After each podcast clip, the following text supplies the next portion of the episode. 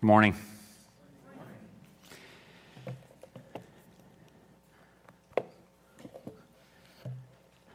So, one of my favorite things that has encouraged me in my love for God's Word and my walk with the Lord has been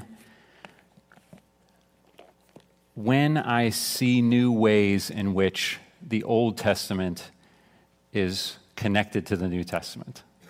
Which, I mean, that sounds like, of course, they're in the same Bible together, right? Um, but the ways in which you see God's salvation plan playing out, and it's one story all connected, and things that are happening in the Old Testament are pointing to things that happened in the New Testament, right? Uh, I can, um, probably in my early 20s, I think, was when the Lord just helped me to see a lot of that in a new way. And it just like catapulted me into a different place of just an excitement about God's word and um, increasing my faith, increasing my confidence in His word. So I love it when I discover things like that. Um, even things like when uh, some people will say, oh, well, it seems like in the Old Testament, all God cares about is uh, Israel. And he doesn't care about the other nations and things like that. And it's like, well, no. Uh, when Jonah got sent to Nineveh, I mean, the Lord cared about all these people that were not a part of Israel. And he wanted to see, he wanted to give them mercy, right? And give them forgiveness and wanted to see them come to know him. So God has been the same even in the Old Testament as he has been in the New Testament. Uh, so things like that that just give me great confidence in his word. Another thing that has uh, been helpful to me is seeing uh, something in the Old Testament called uh, types of Christ or shadows of Christ. And uh, it's essentially a type of Christ is an event, a person, or a statement, a verse, or something that uh, is kind of a prefigure that points to the fulfillment of Christ in the New Testament. So it's something that points ahead to him. So Moses you could say is a type of Christ because he is a mediator between the people and God, the same way that Jesus is our mediator between us and the Lord. Uh, Jonah is a type of Christ, and actually, Jesus references him specifically. You're like, wait a second, Jonah had a really bad attitude at the end. Um, that's true. But the, the part that Jesus references is the fact that Jonah was in the belly of the whale for three days. And so Jesus likens that to the fact that he's going to be in the tomb for three days. So you see that in Matthew 12 40. Uh, also, uh, the ark is kind of a type of Christ. So Noah and the ark. Uh, why is that? Well, because the ark protects Noah and his family through God's judgment the same way that when we are in Christ, Christ protects us through God's judgment.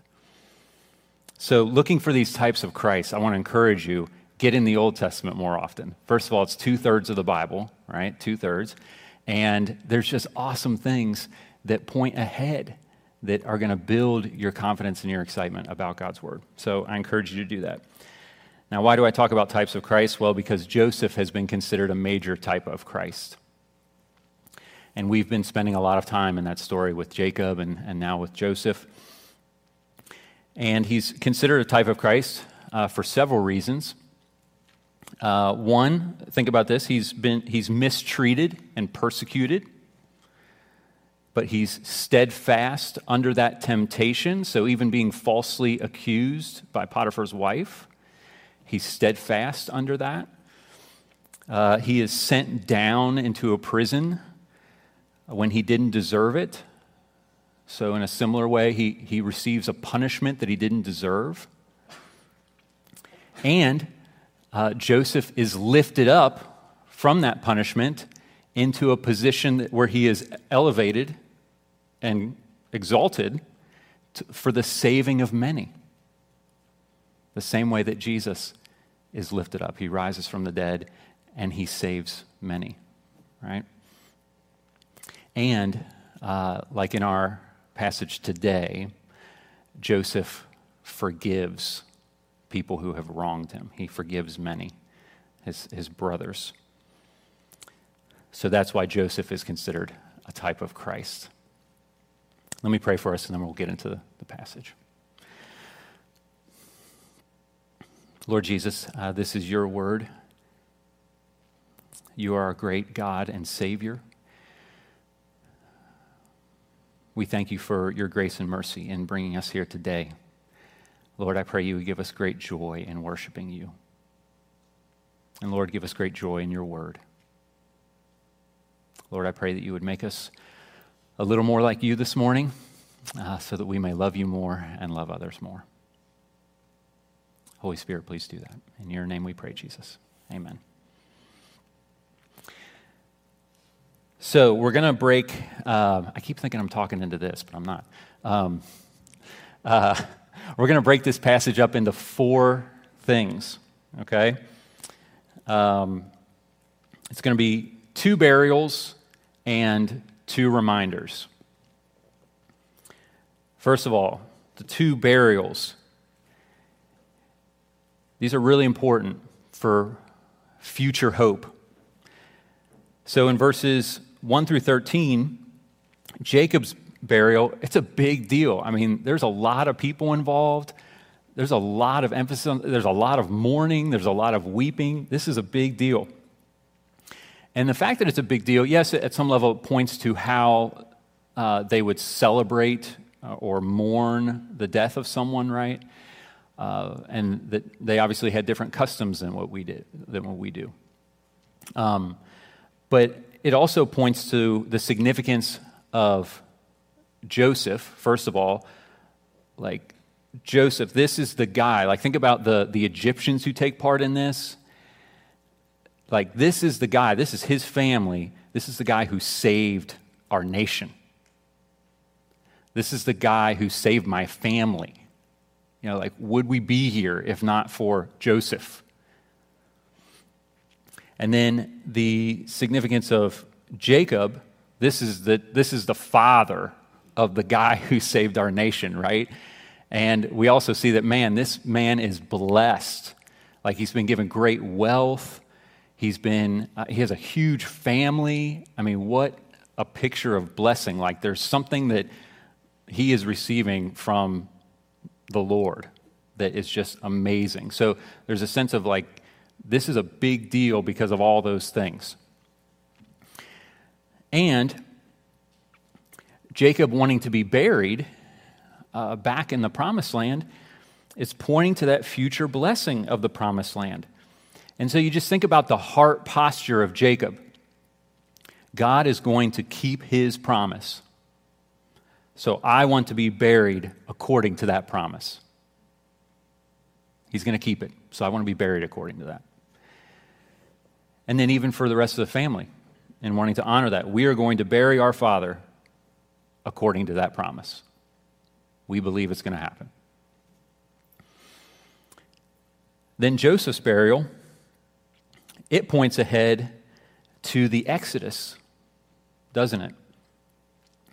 Because he says, uh, God will surely visit you, and you shall carry up my bones from here. So he knows that there's going to be a time when the people of God are going to leave this area and go into the promised land. And so he knows, he has total faith in God that this is going to happen, and you're going to take my bones with you because I want to go to that place where you're going. I want my bones to go there. So in Exodus 13 19, Moses took the bones of Joseph with him, for Joseph had made the sons of Israel solemnly swear, saying, God will surely visit you, and you shall carry up my bones with you from here. And then in Joshua 24 32, as for the bones of Joseph, which the people of Israel brought up from Egypt, they buried them at Shechem in the piece of land that Jacob bought from the sons of Hamor, the father of Shechem, for a hundred pieces of money. It became an inheritance of the descendants of Joseph.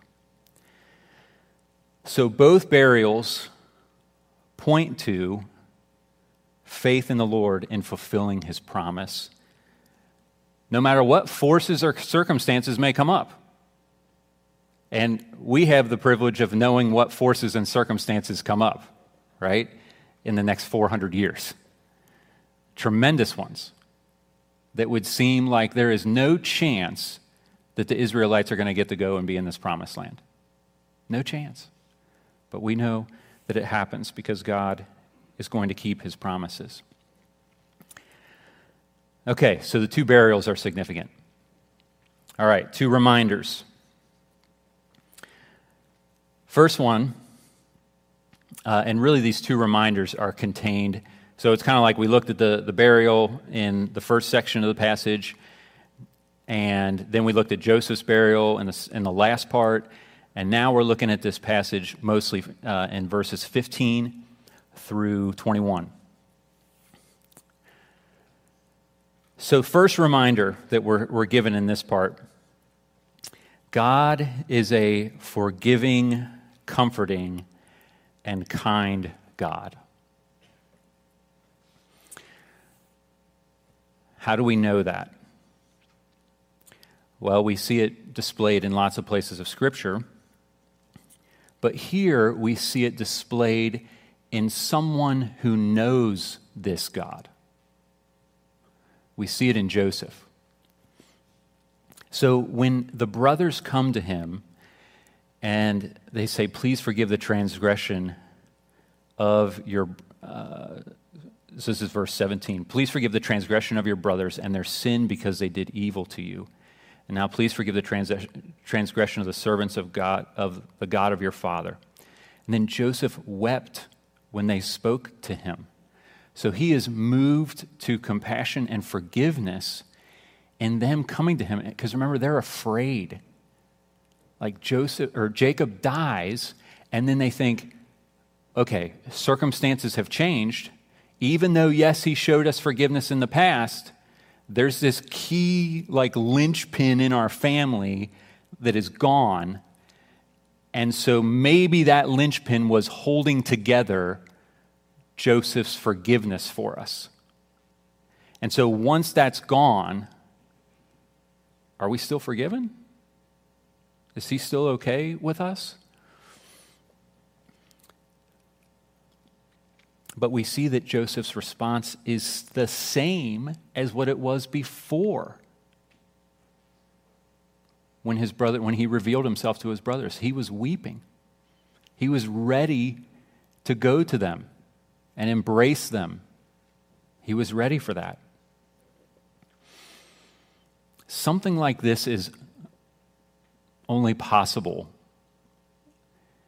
if we know the God who is like this the one true God. And we often forget that God is like this.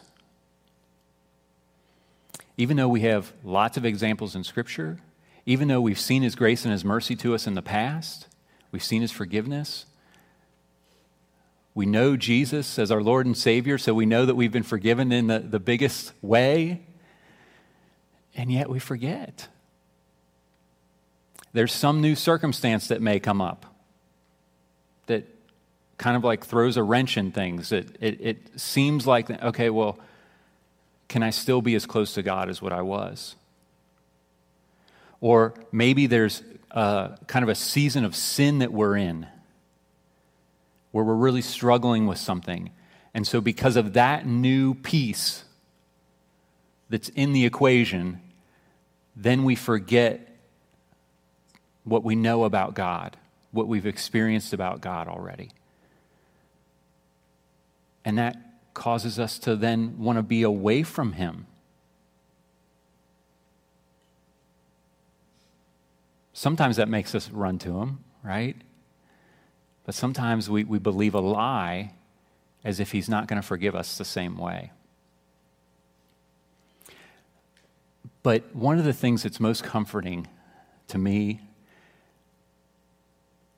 is that when God says things like he does, like when we were looking at the words of forgiveness this morning, you know, for Romans 8 38 through 39. For I am sure that neither death nor life, nor angels nor rulers, nor things present, nor things to come, nor powers, nor height, nor depth, nor anything else in all creation will be able to separate us from the love of God in Christ Jesus our Lord.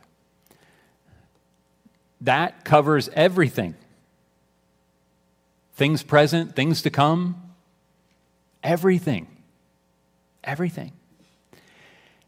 So, those reminders of there is nothing, when we are in Christ, there is nothing that can ever change our standing before God, our justification and our closeness with God because Jesus is the one who brings that closeness to us.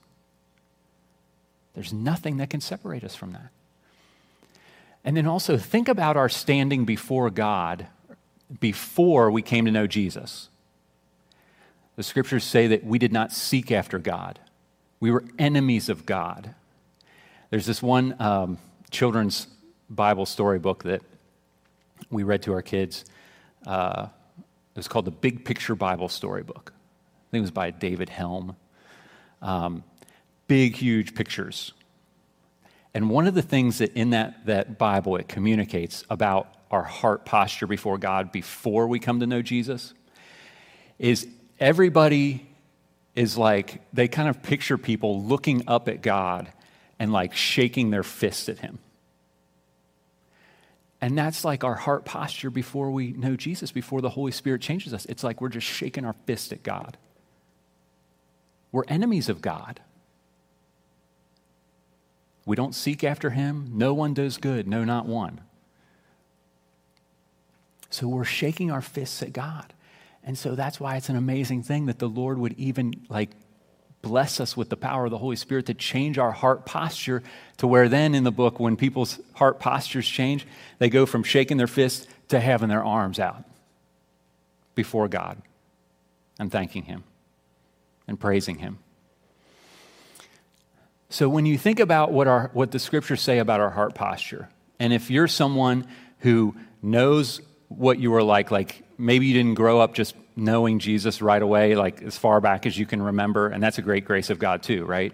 Sometimes we wish that we had that, that story of like, oh man, I wish I just would have been like so against God, and then I came to know Christ. No, that it's a great grace that we knew him all the way along, maybe. But if you know what your heart was like before and how you weren't seeking after the Lord, and then he saved you anyways, and he knew that when he went to the cross that you would have that fist up in the air. When he, he knew that. But he still died for you. He still wanted you to be a part of his family. So when you remind yourself of that, when we, when we look to that, when we look to the scriptures for those reminders, that should tell us that we're forgiven still. He already forgave us for all those things before. We're still right with Him. So, even with the new piece of circumstance that may come in, the new sin season that we may have where we're struggling with something, we're still good with the Lord because of Jesus. So, we don't want to forget like Joseph's brothers forgot. We also forget when we've sinned against a brother or sister in Christ, we can also forget that there's someone who knows a good and forgiving God. And so then we're afraid to go to them, maybe. We're afraid to ask for forgiveness. We're afraid to have that hard conversation. And we forget that the Holy Spirit has worked in that person. And it may not still it may still be difficult, but it's like then we're not trusting even what the Holy Spirit could do in going to them and asking for forgiveness. So we, we forget that there's the people maybe that we wrong at times, we forget that they know the God who is forgiving and compassionate and kind. We forget that.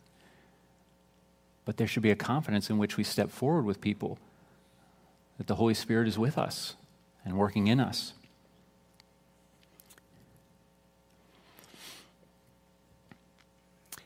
And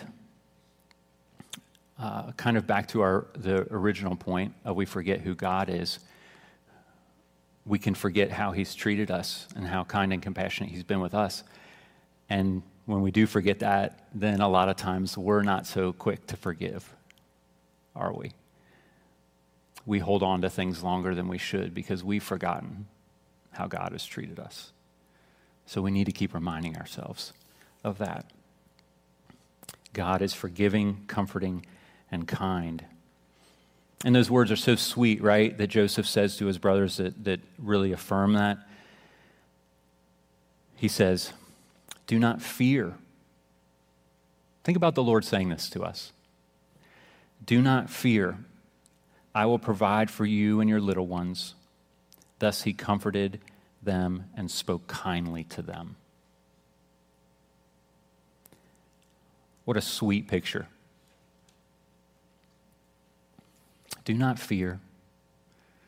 And he goes as far to say, I will provide for you and your little ones, and your little ones. And he comforted them and he spoke kindly to them. So the Lord is a forgiving, comforting, and kind God. Last reminder. As for you, this is uh, in verse 19. Here's, here's what he says But Joseph said to them, Do not fear, for am I in the place of God? As for you, you meant evil against me, but God meant it for good, to bring it about that many people should be kept alive as they are today. This is a, an amazing, sweeping statement, isn't it? That can get applied to all of life. Because we have to ask ourselves do we believe the way Joseph believes this? Do we believe that? Because there's a lot of wrong that's happened to us. There's a lot of hard things that have happened to us. And we know that there's, I mean, if we're real with ourselves, right? We know that there's a lot more stuff that's going to happen in life. So, do we believe like Joseph believes this? I mean, essentially, what he is doing, he's kind of giving the precursor to Romans 8:28, which I know probably a lot of us have memorized and, and love. I'll start in verse 26 of Romans 8. Likewise, the Spirit helps us in our weakness, for we do not know what to pray for as we ought. But the Spirit Himself intercedes for us with groanings too deep for words. And He who searches hearts knows what is the mind of the Spirit, because the Spirit intercedes for the saints according to the will of God. And we know that for those who love God, all things work together for good, for those who are called according to His purpose. For those whom he foreknew, he also predestined to be conformed to the image of his Son, in order that he might be the firstborn among many believers, many brothers. And those whom he predestined, he also called, and those whom he called, he also justified, and those whom he justified, he also glorified. So in the middle, I, I went 26 through 30 there. So right in the middle is Romans 8 28. And we know that for those who love God, all things work together not some things, not a few things, not things every once in a while. All things work together for good for those who are called according to his purpose. That's what Joseph is saying here. He's prophesying about Romans 8:28. That's what he's saying. You meant this for evil. You meant this for evil. But God, like you're down here working things out in your little evil plan, but God is up here working everything out in His plan. Even your sinful, evil intentions down here. That is an amazing picture. God is up here, they're all, you know, kind of working down here. His plan is working out overall.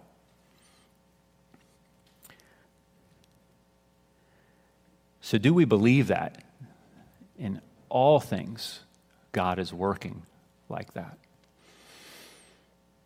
That all things are in the hands of God. Even that great tension that we feel God's sovereignty and man's responsibility. That's a great tension. Man is responsible for his sin, 100% responsible, and God is sovereign over all things. And God is not the author of sin. It's a great, hard tension, isn't it? But there are many tensions in Scripture that are true, and this is one of them. I mean, every, sorry, every tension in Scripture is true. I don't know why I keep talking to this. Every tension in Scripture is true.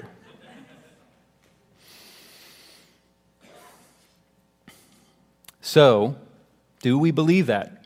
Even in the hard circumstances of life and the sin that others do and the sin that you do? Do we believe that about ourselves and what's going on around us? So, two examples in, in my life. One is, and this is one where I've seen a lot of what's come from it already. So, when I was in elementary school, and my this was like in third grade, and my mom uh, moved out to Lake Tahoe, and I had my parents had been divorced for a while, uh, and I had to move out there with her. And I did not want to do that. I did not want to leave my family. I did not want to leave my friends. And so that was really hard for me. And I didn't like it. And there was a lot of hard stuff that happened in the midst of that. But just a couple of things that came from it the, the church that the Lord put me and my mom there in while we were there, it's, it's like the Lord gave me this great love in that church for worshiping the Lord with his people. Even as a, as a younger guy, like in junior high, it was like I just remember being excited to go worship the Lord and being there with people. And then that was the church too, where even though I never really doubted the gospel before, that was the church where I, like, the Lord used people in that church to help me see my need for Christ, my need for the gospel. That's just two things that came from that hard thing. Two huge things for my life. So the Lord was working in the midst of hard to bring about at least just those two really awesome things that have been with me ever since. Now, one that I'm still kind of waiting on and seeing what the Lord's going to do, although I have seen some significant things in this. About four years ago, there were several big things kind of going on in my life uh, where I kept praying for God's best. Like I knew what I was praying. I had great godly desires and wanting to see outcomes in different things. I had a family member who was, um, their, their marriage was struggling, and I was working with them on that, and I knew that my desire for them to be, to, to reconcile their marriage, I knew that that was a good desire. And I knew I was praying for good things, and I knew the things that I was trying to encourage them with were good things. And I was praying almost more than anything I've ever prayed for. And they still got divorced.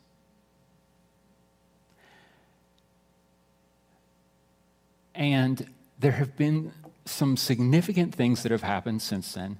There are great gifts from the Lord. But it, there was that piece that was going on, and then there was a couple other things where I just felt like I was praying for, for God's best with great godly desires. And none of them were really happening, like according to those things. So you can imagine Joseph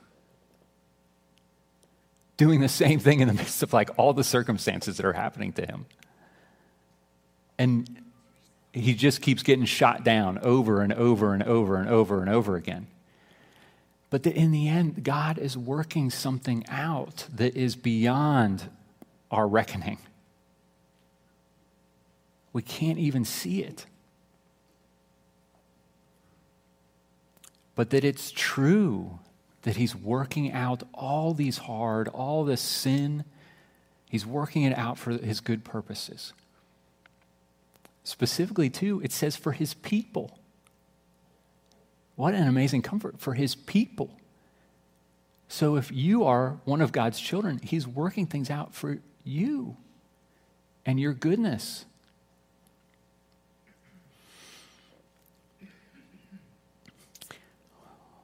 One of my favorite, uh, I'll just close with this.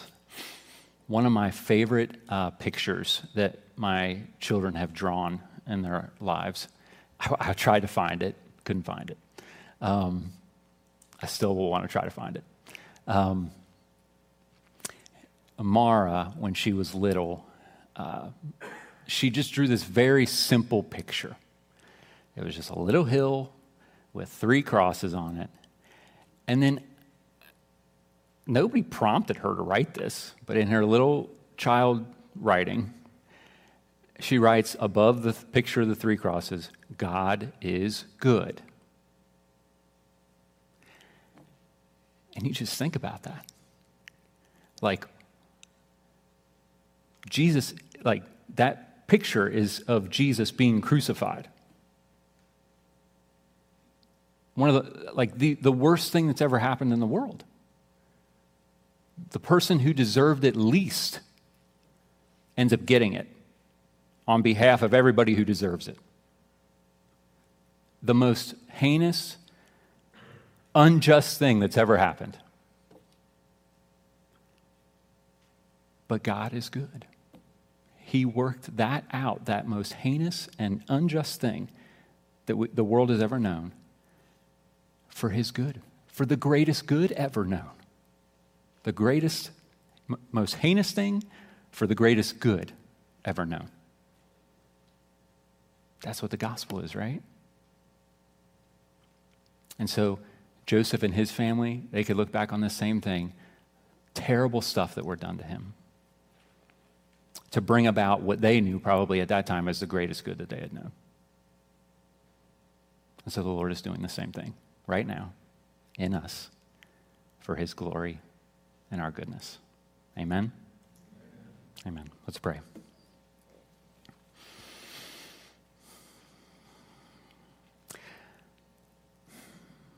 Lord Jesus, I pray uh, that as we go uh, to your table, that uh, we would be reminded of these things. Lord, help us to see how kind and compassionate and forgiving you are towards us. And help us to love you more, to have more joy in you. And Lord, help us to love others better because we are reminded of how great you are and how patient you are and gracious.